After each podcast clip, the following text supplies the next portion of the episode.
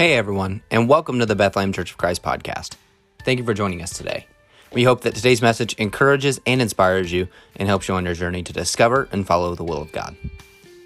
To obtain a typed outline of today's message, you can go to the show notes or the details page of your podcast platform. Today, we continue on in our God Wins series with a look at Revelation, and today we look at the end in the middle, celebrating our victory in Revelation 12. And that's what Tom's message is called today as a part of our God Wins series.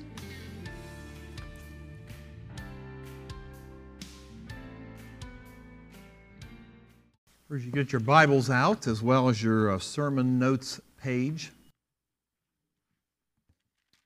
Revelation 12, as I said earlier in opening the service, I believe it's one of the five most significant chapters in the entire Bible.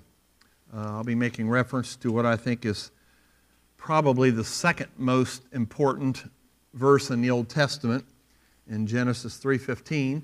Uh, that would be following Genesis 1:1 is the most important verse. it's the foundation for everything else. But uh, I, I, I hope I hope some of you are going to recognize some things this morning because some of this I have tied together from Genesis 3:15 and the rest of the Bible uh, over and over through the years, and I hope some of this clicks again with you as uh, we consider this unbelievably unique and important chapter uh, of the Bible, Revelation 12. Revelation 12, celebrating our victory. A blind man walked into a barber shop one day, and as the barber began to cut his hair, the blind man decided to tell a joke. He goes, I just heard the best blonde joke ever. Well, the barber interrupted him immediately and said, Listen, buddy, I understand that you're blind, so I'll cut you some slack, but you need to know something. I'm a Golden Gloves boxer, and I'm blonde. The barber to your right is a former Navy SEAL, and he is also blonde. The barber to your left is a former NFL linebacker, and he's blonde. To top it off, the guy at the cash register is a black belt in karate, and he's blonde. Do you still want to tell that joke? The guy thinks for a second and says, Nah, I don't want to have to explain it four times.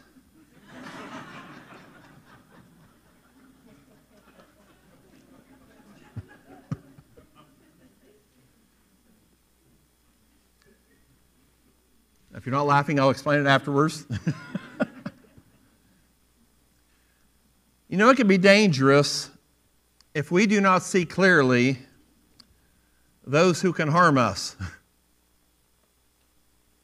It's also important to understand that our real enemy, our real enemy is not other people who have a different color of hair or a different shade of skin. It's not our real enemy. Our real enemy is the one who tries very hard to keep us from seeing what he really is. He is a clever deceiver and staggeringly dangerous. The devil wants to destroy us, even though he tries to portray otherwise.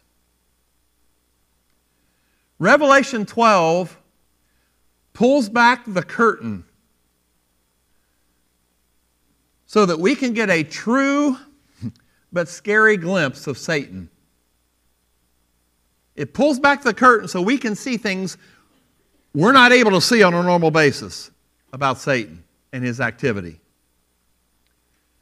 But Revelation 12 also offers something else quite unusual and quite dramatic.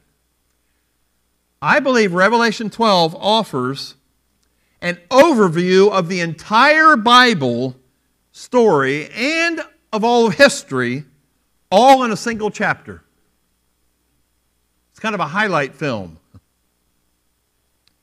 It was a mural in the sky that God put there to reveal something to the Apostle John, allowing John and through him us to go backstage and see what's behind the curtain in the spiritual realm, in the battle between God and Satan, and the attack of Satan on us. To see more clearly the evil motives and desires of our enemy, Satan. Revelation 12 is the center of the book of Revelation in more ways than one. It is a blur of historical and future events blended together. And that's really important to understand. It was written 2,000 years ago, so it's not, Revelation 12 is not all in the future. I believe that in Revelation 12 we see a hint of the Garden of Eden. In Revelation 12, we see the birth of Christ and the opposition of King Herod. In Revelation 12, we see Jesus' life, death, resurrection, and ascension, all in Revelation 12. We see Jesus' church in Revelation 12. We see Old Testament Israel in, Gen- in Revelation 12. We see anti Christian forces persecuting and attacking the church in Revelation 12. And ultimately, we see the victory of God along with his faithful followers. All in one vision described in Revelation 12 in just 17 verses. And in that vision, it would seem that God has a central message of hope for you and me, no matter what's going on in our lives. I think in Revelation 12, God is asking us Are you scared? Are you uncertain? Do you wonder why it seems that Satan often wins and we suffer? So he says to us in response observe this vision. Celebrate this vision in Revelation 12. And that vision in Revelation 12 offers the same message of hope as does Romans 8:31 when it says if God is for us, who can be against us? That's what Revelation 12 is saying. Look at the opening six verses, and, and phew, these things capture so much. It says, A great and wondrous sign appeared in heaven. A woman clothed with the sun, with the moon under her feet, and a crown of 12 stars on her head. She was pregnant and cried out in pain as she was about to give birth. Then another sign appeared in heaven an enormous red dragon with seven heads and ten horns and seven crowns on his heads. His tail swept a third of the stars out of the sky and flung them to the earth. The dragon stood in front of the woman who was about to give birth so that he might devour her child the moment it was born. Don't miss that image. She gave birth to a son. Don't miss this wording either. She gave birth to a son, a male child who will rule all the nations with an iron scepter. Guess who? And her child was snatched up to God and to his throne. The woman fled into the desert to a place prepared for her by God where she might be taken care of for 1,260 days. There is a continuous struggle a continuous struggle going on. It is the mother of all struggles, the struggle between Satan and God. But first, I want us to notice a much nicer picture than that struggle between Satan and God. And that is the amazing relationship, initially, what God intends, between God and man. Now, I know when you use that term anymore, the cancel culture comes after you. I'm using man in the sense it's used in Genesis 1, that God made man in his image, male and female. It's just about humankind. Don't get bent out of shape on the man part. God and mankind. But here's the basic Bible principle about God and mankind God loves us and desires a relationship with us. That's ultimately the message of Christianity. That's the heart of Christianity. That's the message of the Bible. God loves us and desires a relationship with us. But after Genesis 1 and 2, where that relationship is so beautiful and so harmonious and so right between God and mankind, things change in Genesis 3. The opening verses of Genesis 3 Satan tempts Eve and Adam to do things their way instead of God's. He tempts them to doubt the Word of God, what God has said. That was the foundation of, of what everything that happened. So they decide to go against what God had said. They chose Satan's word over God's word. They sinned. As a result, they went and hid from God. And Genesis 3 8 and 9 says that God came looking for them. Isn't it amazing that God, because of our sin, and we in our sin, comes looking for us to restore us to Himself? But then in Genesis 3, starting about verse 14, God starts laying out the consequences because sin always has consequences. He starts laying out the consequences to Adam, to Eve, and to Satan, who came into a serpent to tempt Eve. And what results in his conversation with Satan, God gives one of the most important verses in the entire Bible. I say it's the most important verse in the Bible after Genesis 1 1. It's Genesis 3, verse 15. God is speaking to Satan here, and notice what he says I will put enmity between you and the woman, and between your offspring and hers. He, in other words, this offspring of Eve, the descendant of Eve, he will crush your head, Satan. He will destroy you. He will crush your head, and you will strike his heel. That is a promise of hope. It's the first gospel sermon preached in the Bible, Genesis 3:15. Please remember that verse. In that one significant verse, as I've said time after time from this stage, God promised to send a Savior. He says, Satan, you have messed things up for the human race, but I'm sending a Savior, a descendant of Eve, who will hurt you, Satan, but ultimately, he will dis- er, you will hurt him, but he will destroy you, God tells Satan. So the devil, from that point on, becomes absolutely determined and obsessed with stopping that promise from coming true. Everything you read in the rest of the Bible is Satan trying to stop the promise of Genesis 3:15. But God keeps saying over and over, you can't stop the promise. you can't stop it. The remainder of the Bible tells how God kept that promise he made in Genesis 3:15 because he loved us so much. Well, that brings us back to God and Satan, that battle between them. You see, Satan fought against God's promise. After Genesis 3, the battle was on. Once God made that promise and says, I'm going to send a descendant of Eve to destroy you, Satan, the battle was on. God trying to carry out the promise to send a deliverer, and Satan trying to stop it. So, let me review a little bit of Bible history for you, and I want you to see it in that context. God has made a promise to send a deliverer, Satan tries to stop it. So, Satan assumed, logically, when Eve had a son, that that must be the one. Her child, he must be the one that God says is going to destroy me. Well, Adam and Eve had two sons, Cain and Abel. So Satan says, I got I got to do something. so he stirs trouble up in the first family. He causes one male child, Cain, to kill the other male child, Abel, and then the killer had to run away. And Satan thought, well, I took care of that.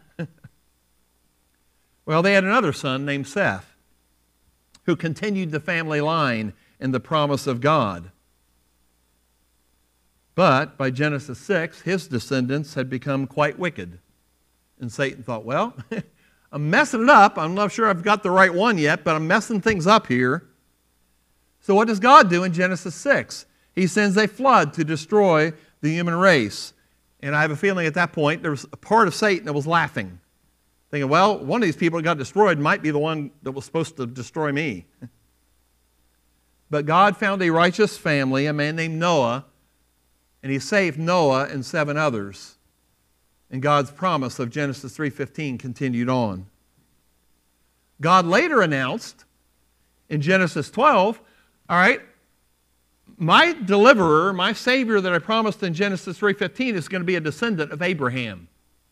He's going to come from the family of Abraham. So what does Satan do? He goes after Abraham's family. Abraham's wife Sarah was unable to have a child. Satan thought, well, that'll take care of that.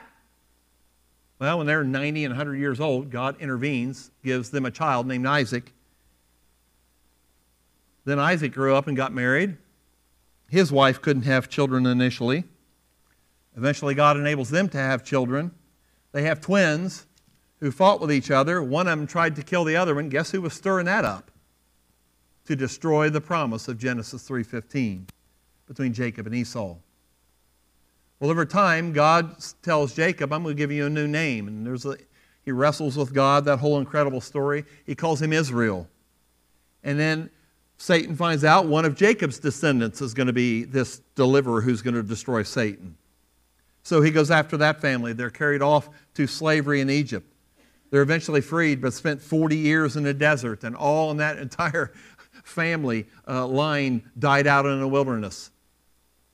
Didn't make it to the promised land except Caleb and Joshua and those who were younger. Some point, then David says, or God says that there's a, there's a man named David. And the deliverer of Genesis 3.15 is going to be a descendant of David. So what does Satan do? He goes after David. More than once, Satan sends a demonic spirit into Saul who then tries to kill David to put a stop to Genesis 3:15. That did not succeed. Satan knows it's supposed to be one of the royal descendants of David who would become the king, who would defeat him forever. So a woman named Athaliah took over the kingdom, Queen Athaliah, and in one incident, she tried to wipe out the entire royal line of male descendants of David. Guess who prompted that in an attempt to stop Genesis 3:15? The nation continued sinning, was carried off into exile, and while there, the entire Jewish nation was almost wiped out in the time of Esther because Satan raised up a man named Haman to not just kill Mordecai, but to kill the entire Jewish nation. Satan thought, I'm going to get this deliverer one way or another. You see what's going on? These were not random events. Those and more were all attempts to keep God's promise in Genesis 3:15 from coming true.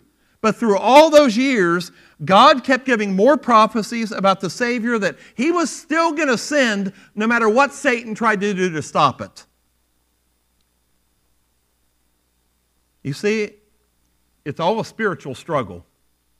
And that's why in the New Testament, Ephesians 6 tells us in verses 11 and 12 put on the full armor of God so that you can take your stand against the devil's schemes. For our struggle is not against flesh and blood, but against the rulers, against the authorities, against the powers of this dark world, and against the spiritual forces of evil in the heavenly realms. And that's the realms that we can't physically see, but Revelation 12 reveals to us.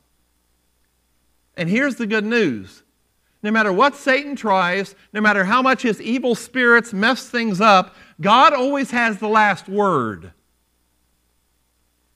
Yet the struggle continues. It's, it continues in our hearts and in our lives and in our families and in our congregations because Satan is still fighting against the plan of God. But there's more good news, and that's your whole second main point on your outline. That Revelation 12 promises what we sang about two or three times already this morning a glorious victory. A glorious victory. There are three images in Revelation 12 in the verses we already read there's a woman, there's a male child, and there's a dragon or serpent, or both. but in the process, this chapter announces three major victories that God has over Satan. And the first is this on your point A on your outline the devil failed to destroy the Christ child. In other words, the devil tried and tried to keep the Christ child from coming, and he failed. And when he was born, he tried through Herod to kill him, and he failed. See, the readers in AD 90, when John wrote this, would have known the birth accounts of Jesus in Luke 2 and Matthew 2. Some of them probably had them memorized. But Revelation 12 unveils the huge underlying spiritual battle that was going on at the time of Jesus' birth. See, in Luke 2 and Matthew 2, you don't read this stuff we read in Revelation 12 because Revelation 12 rolls back the curtain and lets us see what was going on at the time of Jesus' birth. A great and wondrous sign appeared in heaven a woman clothed with the sun, with the moon under her feet, and a crown of 12 stars on her head. She was pregnant and cried out in pain as she was about to give birth. Then another sign appeared in heaven an enormous red dragon with seven heads and ten horns and seven crowns on his heads. His tail swept a third of the stars out of the sky and flung them to the earth. The dragon stood in front of the woman who was about to give birth so that he might devour her child the moment it was born. Folks, you can make a case from Revelation 12 that says that our nativity scenes at Christmas time should also have a red dragon in the background. Says, verse 5 She gave birth to a son, a male child, who will rule all the nations with an iron scepter, and her child was snatched up to God and to his throne. See, there was a battle going on that we don't see in the normal nativity scenes, but it was going on nevertheless. Now, who do each of those images represent? Well, two of them are real easy and one's not. The dragon obviously represents Satan because verse 9 says so. It says, The great dragon was hurled down, that ancient serpent called the devil or Satan, who leads the whole world astray. That's who the dragon is. The male child is also very obvious because it's very specifically quotes from a reference in Genesis. It's a fulfillment of Psalm 2 and Psalm 110. It's a fulfillment of Genesis 3:15. That child who would rule all the nations with an iron scepter is of course Jesus Christ. Now the woman is a bit more complex here. Yes, I think we see Mary definitely in this account, in this woman in Revelation 12. But I think we also may see Eve there too. And yes, we can see how Satan used King Herod to try to destroy God's promise. Even the fleeing in verse 6, where it talks about her fleeing into the desert. Remember how Mary and Joseph took Jesus and ran away to Egypt because the King Herod tried to kill it, trying to kill them. But I think the woman represents far more than just Mary and just Eve. I think you can make a very good case biblically, if you look at the whole scripture together, that the woman represents the people of God.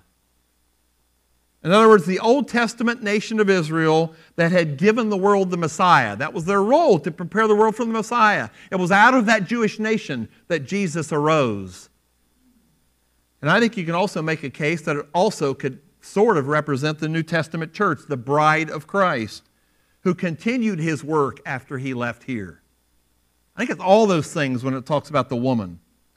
But the bottom line is this the devil failed in his attempt to stop the birth of Jesus, and then he failed to stop Jesus' later acts of redemption when Jesus went to the cross for the sins of the world. Satan bruised Jesus, but he couldn't defeat him. Jesus rose again and ascended back to heaven. But then something else happened when Jesus died on the cross and rose again, in verses 7 through 9 take us again to heaven behind the curtain to see something that was happening, I believe, when Jesus died on the cross and rose again. And that is the devil there lost the war with Michael, Michael the archangel. This is the second victory. Here, God allows John the Apostle in these verses to see things we can't normally see with human eyes. We are given a peephole into the spiritual realm. Listen to verses 7 through 9. This is intriguing. And there was war in heaven. Michael and his angels fought against the dragon, and the dragon and his angels fought back. We're going to show you in a minute who those are. But he was not strong enough, and they lost their place in heaven. The great dragon was hurled down, that ancient serpent called the devil or Satan, who leads the whole world astray. He was hurled to the earth, and his angels with him. I think there's an image, it's not very visible, I know, with all the light in here, but of this battle going on between the dragon uh, and, and his angels and them being thrown out of heaven. But the next image up here I want to put up here is I think we have had a, a misunderstanding for a lot, long time uh, that somehow Satan is the equal opposite of God. You know, God's the ultimate good, Satan's the ultimate evil, and they're like equal with each other, just one's good and one's bad. That's not true. God is Lord over everything, every being, every angel, every demon. He's Lord over everything.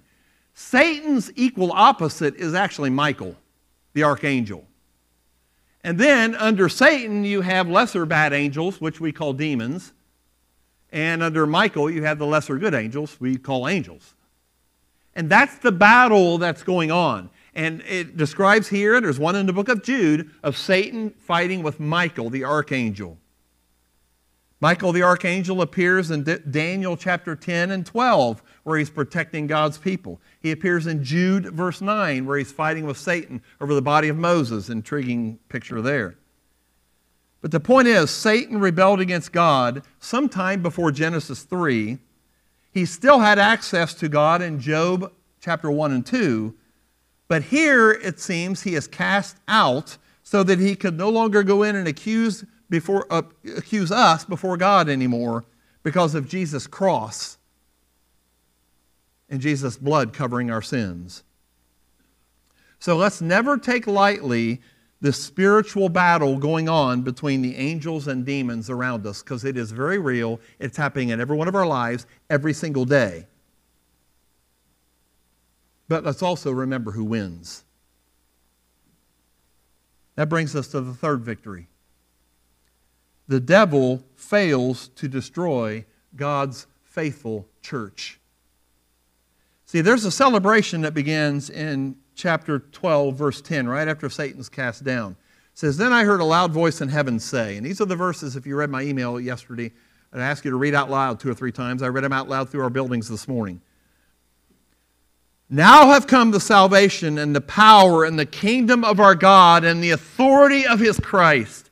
For the accuser of our brothers, who accuses them before our God day and night, has been hurled down. And then the verse we sang earlier they overcame him by the blood of the Lamb and by the word of their testimony. They did not love their lives so much as to shrink from death. Therefore, rejoice, you heavens, and you who dwell in them. Saying, This is something to celebrate. But there's a warning given in the last part of verse 12. But woe to the earth and the sea, because the devil has gone down to you. In other words, down to the earth. He is filled with fury because he knows that his time is short. You see, Satan's only recourse, since he cannot defeat God, his only way to hurt God is to go after Christ's followers on this earth. And that's exactly what he's done. It's exactly what he does every week in our lives. He goes after us. But there's good news. Satan's, this is your number one there, Satan's accusation can't stand up. In other words, if Satan come, looks at me, Tom Claiborne, a sinner, and says to God or anyone else, Tom Claiborne's a sinner, well, he's, he's, he's right. See, Satan is the accuser. That's actually what his name means. He's the accuser. He accuses us of sin because we are sinners, and he's telling the truth. He tempts us to sin and then he uses our sin against us. And as I said, the problem is he's right. We have sinned. All have sinned and fallen short of the glory of God, Romans 3:23. And as a sinner, I cannot go near God. And Satan just laughs and says, I've separated you from your creator. But he can't do that to a Christian. Why?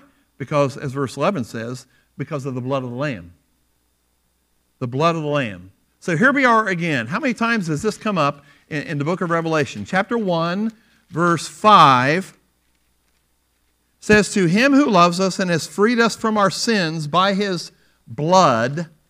Chapter 5, verse 9 says, They sang a new song, You are worthy, speak, singing to Jesus. You are worthy to take the scroll, to open its seals, because you were slain, and with your blood you purchased men for God from every tribe and language and nation and people chapter 7, verse 14 said, These are those who have come out of the great tribulation. They have washed their robes and made them white in the blood of the Lamb. And now we see it again in chapter 12, verse 11. That's all through the Old Testament. It's all through the book of Romans. It's all through the book of Hebrews. They overcame him by the blood of the Lamb. Folks, if we are a Christian, Jesus' blood covers our sins. so that God cannot see them anymore. Satan can try to talk about our sin, but Jesus is our defense attorney. Fascinating two verses in 1 John chapter 2, verses 1 and 2. Listen how it describes Jesus. My dear children, I write this to you so that you will not sin. That's God's desire. But if anybody does sin, and we do, we have an advocate. That's another word for attorney with the Father, Jesus Christ, the righteous one. He is the atoning sacrifice for our sins, and not only for ours, but also for the sins of the world. So as I stand before God as a sinner, and Jesus, my defense attorney, stands there and says, uh, Father, I've covered his sins. I've covered his sins with my blood. And that's why Romans 8:31 is true. If God is for us, who can be against us? Who can be against us? But second, Satan had a second failure. God's church continues to spread, even though Satan has tried over and over, and Revelation 12 describes it, to stop that from happening. Notice in verse 6 again, it says, The woman fled into the desert to a place prepared for her by God, where she might be taken care of for 1,260 days. She had to flee from Satan because of persecution. Then jump down to the last of verse 12 and go on down to verse 15. It says, But woe to the earth and the sea, because the devil has gone down to you. He is filled with fury, because he knows that his time is short. When the dragon saw that he had been hurled to the earth, he pursued the woman who had given birth to the male child. The woman was given the two wings of a great eagle that she might fly to the place prepared for her in the desert when she, where she would be taken care of for a time, times and half a time, out of the serpent's reach. Then from his mouth the serpent spewed water like a river to overtake the woman and sweep her away with the torment, with the torrent. So here we are back to the battle on earth again. Satan using his minions to go after human beings, followers of Christ See, Satan went after the people of God again, but the book of Acts tells us they simply spread across the Roman Empire and they took the gospel with them. Did you realize that there was only one time in the history of the world that God's church could have been stamped out all at once in one place? It was right at the day of Pentecost and following when the entire church of God was all in one place. where Satan could have wiped them out. Well, soon after the day of Pentecost, people went back to their lands. But even after that, most of the Christians still were in around Jerusalem. So early in the Acts, early in the book of Acts, Christians tended to stay there, and they thought, this is cool. We don't need to go everywhere else. But guess how God chose to spread his people across the world? Acts 8 tells us in verses 1 through 4 says, On that day, a great persecution broke out against the church in Jerusalem. I'm getting ready to tell you one of the great blessings of persecution. On that day, a great persecution broke out against the church in Jerusalem, and all except the apostles were scattered throughout Judea and Samaria. Godly men buried Stephen and mourned deeply for him. But Saul began to destroy the church. Going from house to house, he dragged off both men and women and put them in prison. And here's an important phrase, verse 4 says, Those who have been scattered preached the word wherever they went. So, how did God get the message to leave Jerusalem and start going all over the empire? He used persecution to spread them across the empire, and every one of them took the message with them. It backfired on Satan. God used the persecution of his people by Satan to spread his message. There are numerous examples of this happening in history. In Ethiopia in 1927, a group of missionaries went into a very pagan area. They left 10 years later uh, all the missionaries because of persecution that was coming. There were only 48 Ethiopian believers. When they came back six years later in 1943, after a time of persecution, they found not 48 believers, but around 18,000. Because the people simply began to spread the message. The persecution actually stirred them up and it spread the message. And it's no wonder that the historian Tertullian said years ago that the blood of the martyrs is the seed of the church. When martyrs shed their blood for Jesus, just like chapter 12, verse 11 is talking about, it spreads the message and God's church grows. Same thing happened in China. In 1948, when the communists took over under Mao Zedong, missionaries had to leave and they left behind some small, struggling churches. They returned years later, wondering what they would find in China, and they found more than 1 million Jesus followers. And estimates are now that even though persecution continues, and China is a messy, evil communist country persecuting Christians right now, but some estimates say that there are as many as 75 million followers of Jesus in China. You see, the blood of the martyrs is the seed of the church. That's what verse 11 is talking about. They overcame him by the blood of the Lamb and by the word of their testimony. They did not love their lives so much as to shrink from death. You see, the blood of Jesus, his sacrifice, has inspired his followers to be faithful no matter what. And then that level of commitment in Jesus' followers has called many other people to follow him as well because they've seen how much Christians are willing to suffer and still follow him. God's church continues to spread. Satan cannot stop the promise of God. But thirdly, another victory. Satan can kill the body, but not the soul. Folks, this is one of the main lessons of the book of Revelation. Satan unleashes his flood of evil against God's people. Look again at verses 15, and then we're going on to verse 16. It says, Then the, ma- the mouth then from his mouth the serpent spewed water like a river to overtake the woman and sweep her away with the torrent. But the earth helped the woman by opening its mouth and swallowing the river that the, the dragon had spewed out of its mouth. In other words, Satan unleashed, and he still unleashes, a flood of sin and disease and persecution and demons and harassment and deception and false teaching and many antichrists And when he still cannot destroy the church as a whole, he sets out to destroy individual followers of Jesus. And that's what verse 17 is talking about. Then the dragon was enraged at the woman and went off to make war against the rest of her offspring. That would be us. Those who obey God's commandments and hold to the testimony of Jesus. But do you remember what Revelation 2:10 said a few weeks ago?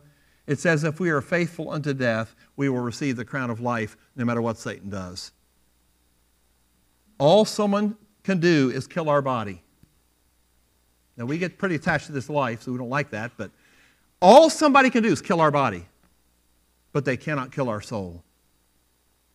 And that brings us to the fourth victory that Satan's time is limited. Did you catch that last part of verse 12? says, Woe to the earth and the sea because the devil has gone down to you. And then it says this He is filled with fury because he knows that his time is short. See, the devil knows that he is limited in what he can do and how long he can do it. And that's why he so frantically tries to mess with our lives and mess with our families and mess with our churches and all that. One of my favorite verses in the gospel accounts is in Luke chapter 22, and it's where Jesus is arrested in the garden, in the garden of Gethsemane. And he makes a comment to those who have come to him with torches and clubs and all the stuff to arrest him. And he, he throws this out. I love this. And this is actually to Satan, but also to those arresting him. He goes, This is your hour when darkness reigns. He goes, Okay, have your, have your hour, have your fun for an hour. Satan has his hour, but God has his eternity. Satan has his hour, but God's people have their eternity. Satan knows his time is short. No wonder Romans 16, verse 20 says to Christians, The God of peace will soon crush Satan under your feet. That is also a fulfillment of Genesis 3:15. Not only would Satan crush the head of, uh, of, of Satan, or would Jesus crush the head of Satan on the cross and the resurrection, it means we get to stomp on his head too. The God of peace will soon crush Satan under your feet. Love a comment that was made during the dark days of Julian, the apostate Roman emperor in the 360s AD.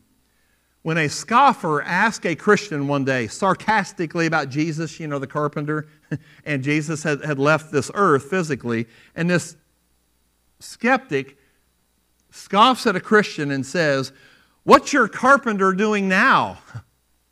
And the Christian wisely responded, Making a, co- a coffin for your emperor. In other words, Jesus wins.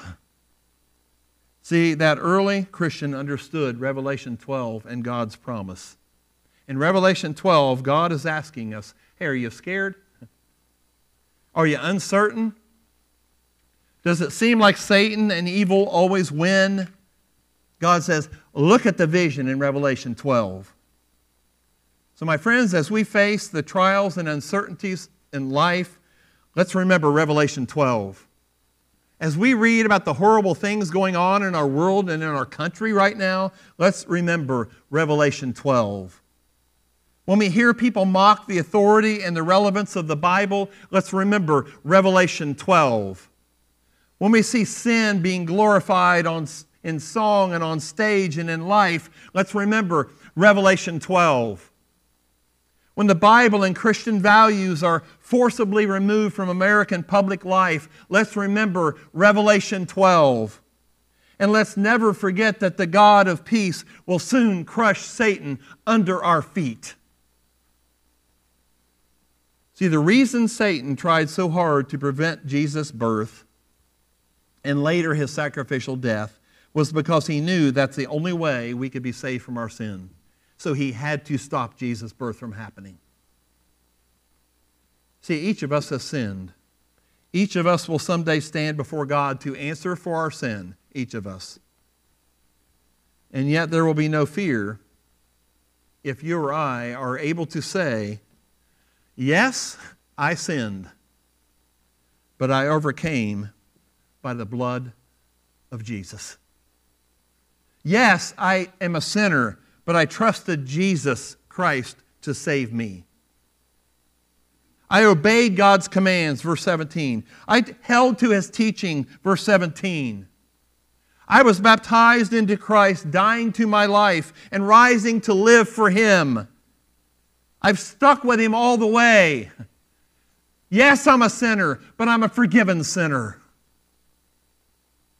And that makes all the difference. They overcame him by the blood of the Lamb and by the word of their testimony. They did not love their lives so much as to shrink from death. As we prepare for our decision time this morning, I want you to look at the statement at the bottom of the page and fill this in. To see it on the screen. There will be no fear if we are covered by the blood of the Lamb. So we sang this song this morning, Give Me Jesus. Let's remember uh, what Christian painted for us the very first Sunday in this series. Jesus is the Lion of Judah, and he's also the Lamb of God who shed his blood for our sins. And it's through the blood of the Lamb we can be forgiven. So I ask you the most simple, basic, important question Are you personally covered by the blood of Jesus? Are you covered by the blood of Jesus? See, how you answer that question makes all the difference in the world. Makes all the difference in how your attitude should be as you go out and approach life this week. Hopefully, most of us can say, I am a failed sinner. But thank God for the blood of the Lamb that covers my sin because I accepted Him as Lord and Savior of my life. And I'm going to allow Him to stand before God on my behalf someday, covering me with His blood. This song is all about the priority of Jesus, making Him above and beyond everything else. In the morning when I rise, give me Jesus. Make, make it about Jesus. Help me to live for Him. Help me to walk with Him. When I come to die, give me Jesus because He's our only hope. Thank you for listening to the Bethlehem Church of Christ podcast.